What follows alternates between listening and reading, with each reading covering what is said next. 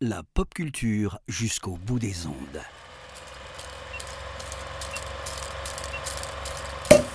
Bonjour à toutes, bonjour à tous. Bienvenue dans ce dixième numéro du calendrier de l'après de l'apéro ciné. Je suis Antoine et aujourd'hui, je vous propose de redécouvrir un des plus grands chefs-d'œuvre de l'histoire du cinéma, un film historique sorti ce jour en 1927, qui fut à l'époque un échec critique et commercial, film grandiose, sans limite, qui deviendra en 2001 le premier film de l'histoire inscrit sur le registre international Mémoire du Monde de l'UNESCO. Peut-être vous l'auriez compris, aujourd'hui nous allons voyager en Allemagne, dans la psyché euh, folle de Fritz Lang, puisqu'on va parler ensemble de Métropolis. Alors Métropolis, qu'est-ce que c'est? C'est un film de, science-fiction euh, dystopique qui se déroule en 2026. Tic-tac, ça approche. Où on va avoir une confrontation entre la ville haute des riches et la ville basse euh, plus ouvrière euh, qui travaille vraiment dans les souterrains, qui, qui vont justement aider la bourgeoisie, travailler pour la bourgeoisie. Et dans ce, conflit, euh, des, un androïde créé par euh, justement par la haute société va se retourner et va aider ses ouvriers à se révolter contre le pouvoir en place.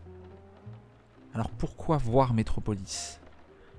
Bah, Premièrement parce que parce que s'agit d'un d'un film capital dans l'histoire du cinéma globalement, après 1927, on peut dire que c'est sûrement le film de science-fiction qui a le plus inspiré le genre. Et quand je parle d'inspiration de genre, on en retrouve dans le cinéma.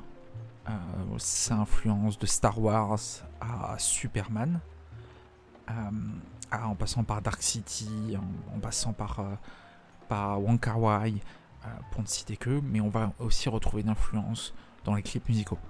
On va retrouver des influences dans la bande dessinée, dans les mangas. Voilà, on en retrouve, euh, on en retrouve dans One Piece par exemple. Pour euh, ceux qui lisent, euh, qui lisent le manga, on va en trouver en chanson.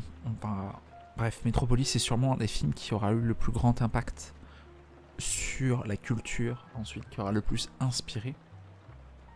Parce que on apprécie souvent redécouvrir les origines. Il faut voir ou revoir euh, Metropolis de Friesland pour se rendre compte de l'impact que ce film a eu sur l'art depuis euh, bientôt quasiment un siècle. La deuxième raison de voir ou revoir Metropolis, c'est pour sa folie visuelle. C'est un film qui est magnifique. Alors, on est inscrit sur, dans l'expressionnisme allemand, le cinéma expressionniste allemand, dans les années 20 qui a euh, son aspect visuel comme, euh, comme point fort. Donc on est sur du cinéma en noir et blanc, cinéma muet. Et si cela peut rebuter euh, beaucoup de monde, le cinéma expressionnisme allemand, il y a beaucoup, beaucoup du message, beaucoup du film qui tient sur l'aspect visuel. Metropolis est sûrement un des plus beaux films faits à cette époque-là. On a des effets spéciaux, on a des peintures, des sculptures, on a une photographie signée Karl Freund et Gunther Rito qui est sublime mélangée à des décors de Willy Müller absolument fou. C'est une claque visuelle de tous les, de tous les instants. Euh, dans sa version, malheureusement, ce qu'on a pu sauvegarder, la version originale en 1927 faisait 153 minutes. Aujourd'hui, à ce jour, euh, en 2010, nous avons réussi. Il y a une version de 148 minutes qui a été reconstituée. Mais malgré tout, avec les restaurations et le très beau travail qui a été refait, on assiste à un film qui est une folie visuelle euh, à tout point de vue.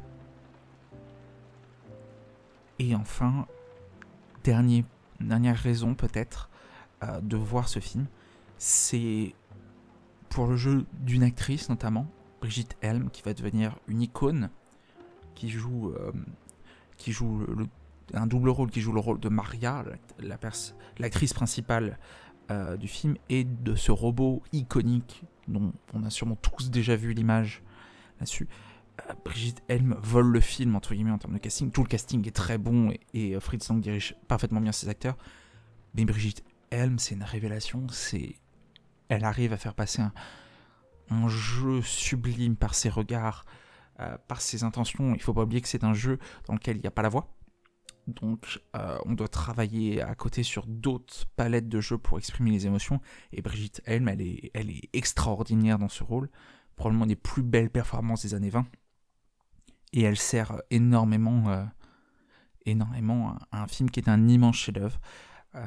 vous aurez compris, aujourd'hui on vous invite à découvrir un très grand morceau de cinéma en la personne de Metropolis. Euh, vous pouvez le voir euh, de manière complètement gratuite, puisqu'il il est désormais dans le domaine public. Mais je me permets quand même de vous conseiller euh, la très belle version restaurée en 2K chez Potemkin Films, une édition absolument sublime visuellement que je vous recommande ardemment. C'était le dixième épisode du calendrier de l'après de l'apéro ciné. Je vous souhaite à toutes et à tous une très bonne journée et je vous dis à demain pour un nouveau numéro.